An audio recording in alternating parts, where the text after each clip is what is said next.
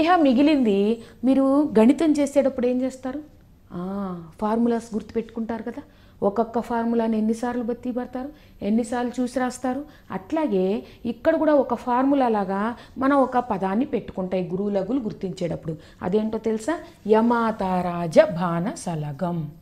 ఈ యమాతారాజ బాణ సలగం అనే దాన్ని మరి మీరు మ్యాథ్స్లో ఫార్ములాలు బట్టి పడుతున్నారు కదా.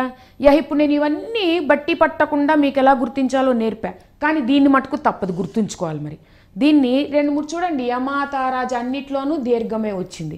యమాతారాజ భానసలగం మనం ప్రనౌన్స్ చేసుకునేటప్పుడే దీర్ఘంతో ఉచ్చరించుకుంటే ఎక్కడ దీర్ఘం వస్తుంది అనేది తెలిసిపోతుంది. యమతారాజు బాణసలగం యమతారాజ అన్నాం అనుకోండి తాకి దీర్ఘం పెట్టుకోం అప్పుడు. అప్పుడు మరి తప్పే వచ్చేస్తుంది కదా. కాబట్టి ఏదైనా ఒకదాన్ని నేర్చుకునేటప్పుడు పలకటం గుణింతపు గుర్తుతో చక్కగా స్వచ్ఛంగా పలకటం ఉండాలన్నమాట స్పష్టంగా.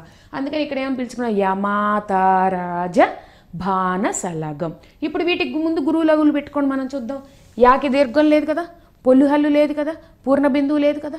మరి గురువు వస్తుందా? లఘు వస్తుందా? లఘువు. వెరీ గుడ్ తర్వాత దీర్ఘాక్షరాలకు మూడు. మరి దీర్ఘాక్షరాన్ని ఏమవుతాయి? గురువు అగును మరి జాకి మళ్ళీ ఏమీ లేదు. కాబట్టి లఘువు. మళ్ళీ బా దగ్గరికి వచ్చేటప్పటికి దీర్ఘం ఉంది. గురువు. తర్వాత లేదు కనుక అవన్నీ నా లఘువే. ఆ, ఇప్పుడు చూసారా? చివరాశ్రమం దేంతో కూడుకునుంది? పూర్ణ బిందువుతో కూడుకునుంది. కాబట్టి మనం చెప్పుకున్న దాని ప్రకారం పూర్ణ బిందువుతో కూడుకున్న అక్షరం గురువు అవ్వాలా లఘు అవ్వాలా? వెరీ గుడ్ గురువు అవ్వాలి. రైట్ ఇప్పుడు వచ్చేసింది మనకి. గుర్తు పెట్టేసేసుకున్నాం మాతా రాజ బాణసలగం గుర్తు పెట్టేసుకున్నాం గురువులగులు గుర్తు పెట్టేసుకున్నాం ఏది? మరి పద్యపాదంలోకి వెళ్ళిపోదామా? మన వీర తెలంగాణలో మనం నేర్చుకున్నాం కదా. ఓ తెలంగాణ.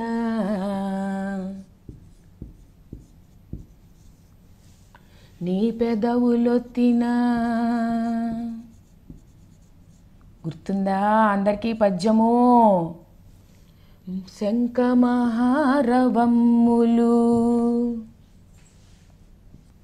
అయిపోయిందా? ఇప్పుడు చూడండి నేను ఒక పద్యపాదాన్ని రాశాను.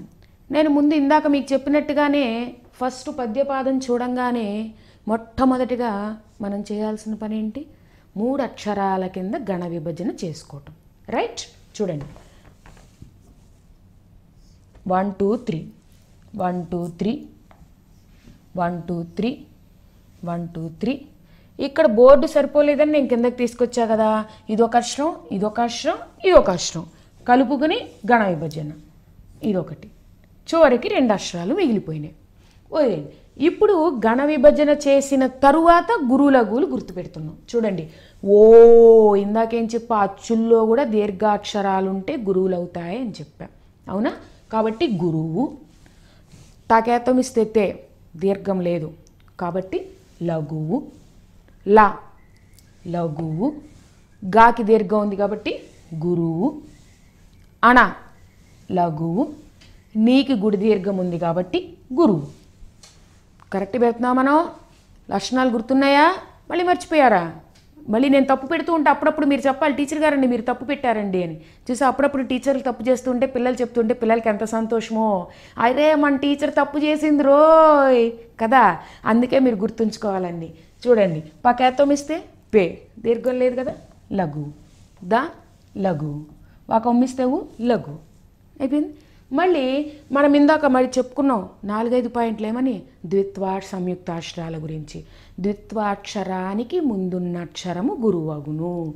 చూసారు ఇక్కడ తా కింద తా వచ్చింది కాబట్టి లో అన్నది గురువు అయింది తాశ్రం లఘువే అయింది అవునా? పూర్ణ బిందువుది గురువు లఘువు లఘు.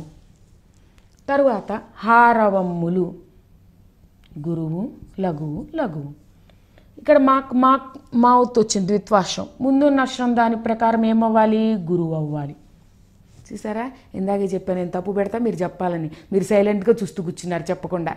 చూసారా? ఇవిడికి మావత్ కింద మావత్ వచ్చింది ద్విత్వాశ్రం వచ్చేసింది కదా? దాని ముందు గురువు.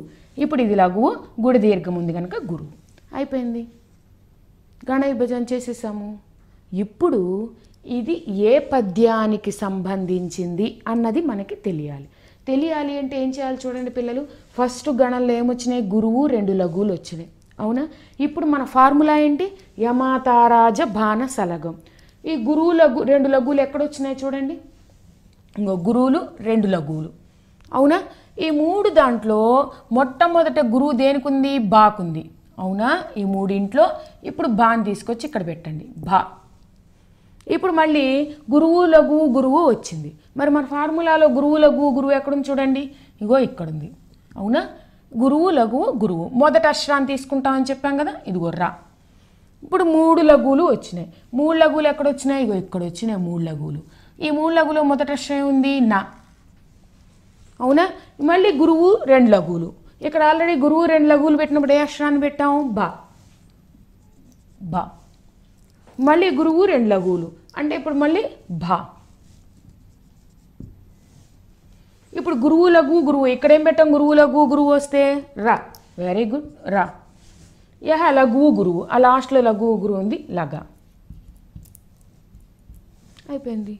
అంటే మనం గురువు లఘువులు గుర్తించేసాం పద్యానికి గణాల పేర్లు కూడా పెట్టేసేసాం. చూసారా?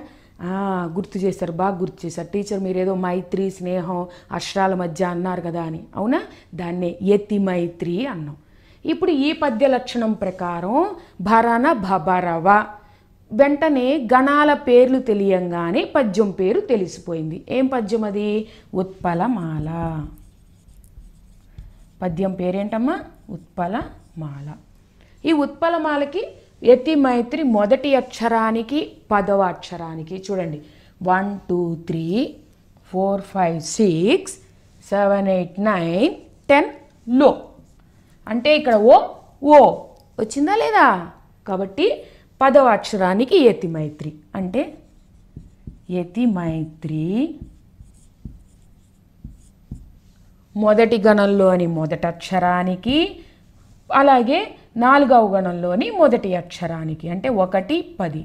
ఈ రెండింటికి యతి మైత్రి చెల్లింది. అలాగే ఇప్పుడు మనం వీటికి సర్వసాధారణంగా వృత్త పద్యాలన్నింటికీ ప్రాస నియమం ఉంటుంది అంటే ప్రాసాక్ష ఉంటుందన్నమాట. అలాగే యతి మైత్రి చెప్పేసాం ఇప్పుడు ప్రాస నియమము కలదు. అయిపోయింది. ఉత్పలమాల యతిమైత్రి ప్రాస నియమము కలదు. ఇందుకు గణాల పేర్లు ఏమొచ్చినాయి? భా రా నా బా భా రా. లాస్ట్కి ఏమొచ్చిందమ్మా? లగా. అయిపోయింది. ఇప్పుడు లాస్ట్కి మొత్తం అక్షరాలు ఎన్ని? ఒక పద్యపాదానికి ఉత్పలమాల పద్య లక్షణం ప్రకారం ఎన్ని అక్షరాలు ఉంటాయి చూడండి. మొత్తం అక్షరాలు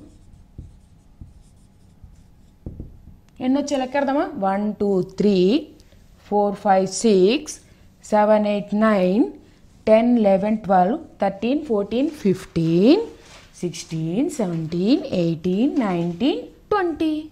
అంటే మొత్తం అక్షరాలు ఇరవై అంటే ఉత్పలమాల లక్షణం ప్రకారం ఒక పద్యపాదానికి మొత్తం అక్షరాలు ఇరవై వచ్చేసింది అందరికీ ఉత్పలమాల. అందరికీ అర్థమైందా? మరి ఇంకో పద్యపాదం ఇస్తే మీరు అందరూ చేసుకురాగలరా? Very good